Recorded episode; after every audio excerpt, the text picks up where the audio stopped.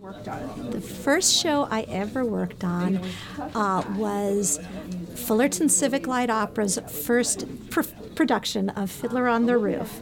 And there was a boy that I liked very much, and he was going in to try out. And I thought, if I go too, maybe I can just be in the chorus and be near him.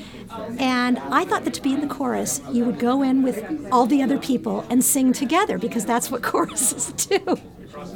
And so when they took me in all by myself and said, "Okay, sing," I um, kind of went, what, what, "Where's everybody else?" And they said, "Well, just we just want to hear your voice. Do you know anything from the show?" I sang Matchmaker.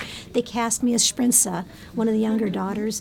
Later in my life, the last role I most recently played was Yenta, so I have spanned the fiddler circuit. and um, I kind of the boy didn't the boy that I loved didn't get into the show, but I got a new love.